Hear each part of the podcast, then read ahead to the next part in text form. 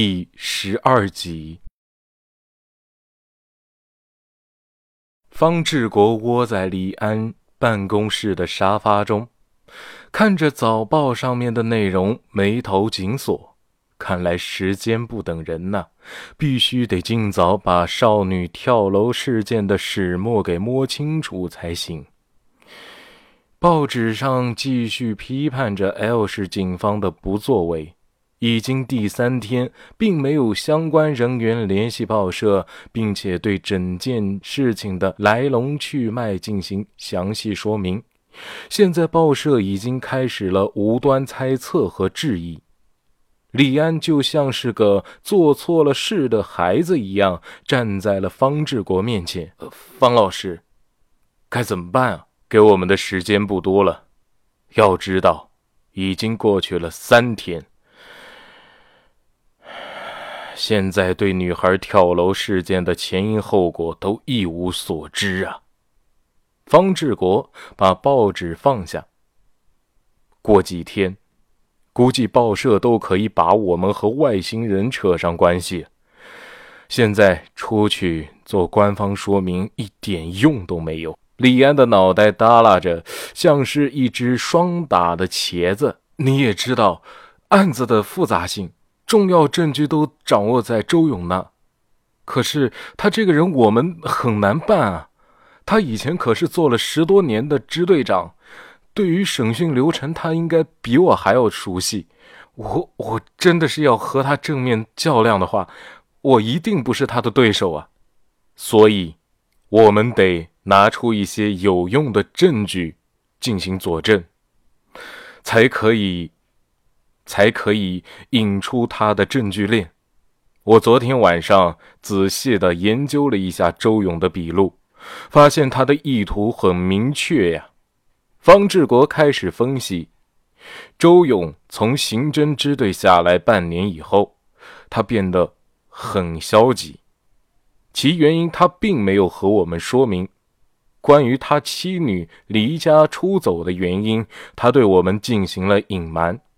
他的妻女离家出走之前，肯定会把工作和学校全部都处理完再走。这属于有规划的行动，而并不是作为突然消失让周勇来去做善后。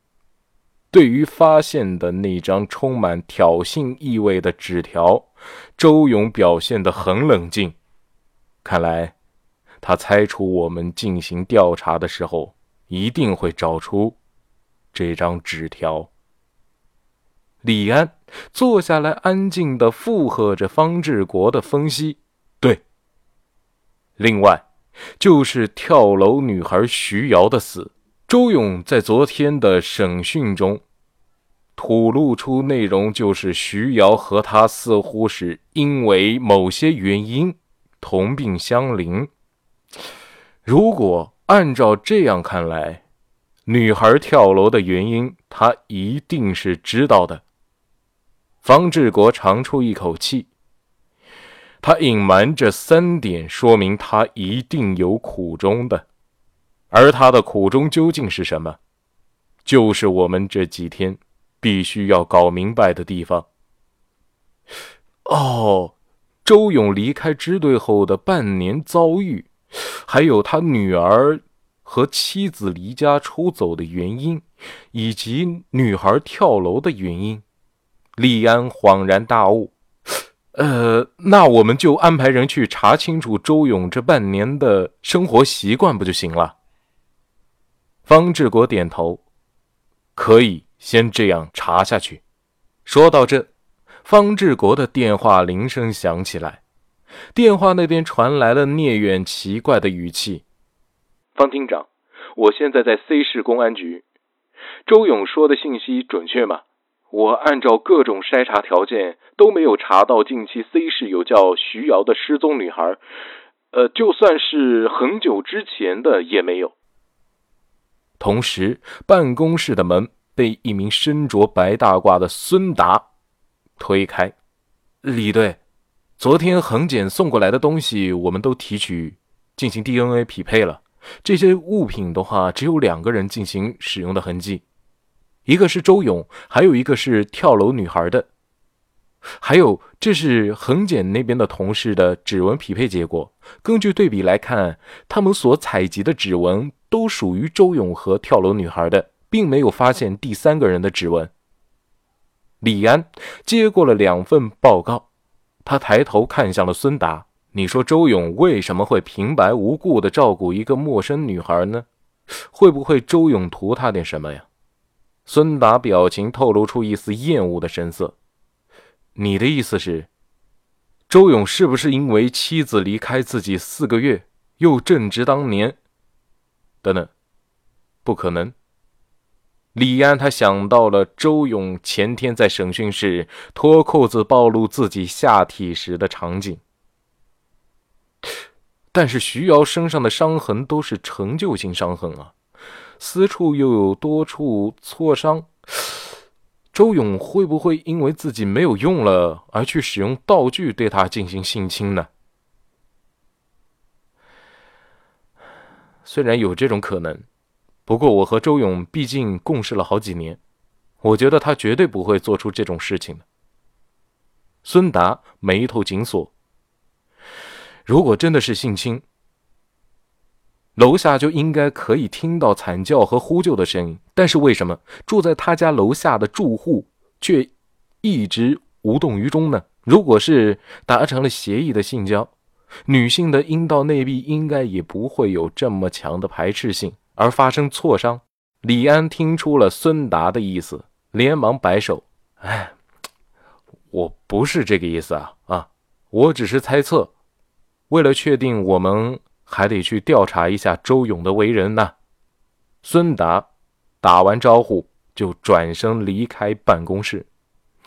一旁坐在沙发上接电话的方志国也说出了结束语：“你在 C 市先待两天，打听打听，具体怎么打听你自由发挥。如果需要人力，及时的和我说，我会给你准备协查通告的。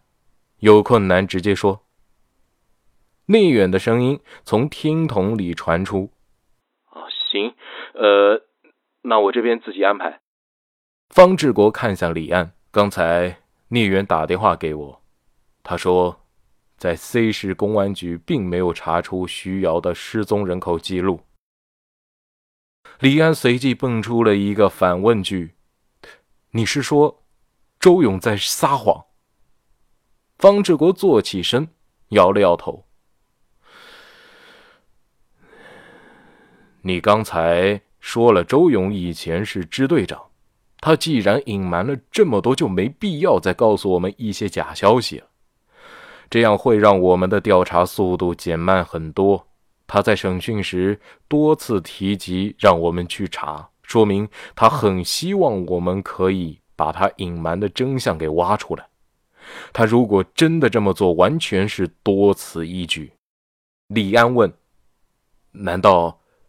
徐瑶没有亲人吗？周勇把徐瑶的基本信息说给我们，他应该考虑到了这一点。我想应该不会是这个原因。我让聂远在 C 市多待两天，准能查出点什么来。方志国对周勇的人品很肯定，他不相信周勇会做出让调查跑偏方向的举动。查不出徐瑶的信息，其中一定有什么原因。李安突然想起了一个法子，呃，要不这样，让聂远去查 C 市所有叫徐瑶的女孩，没准可以有什么发现。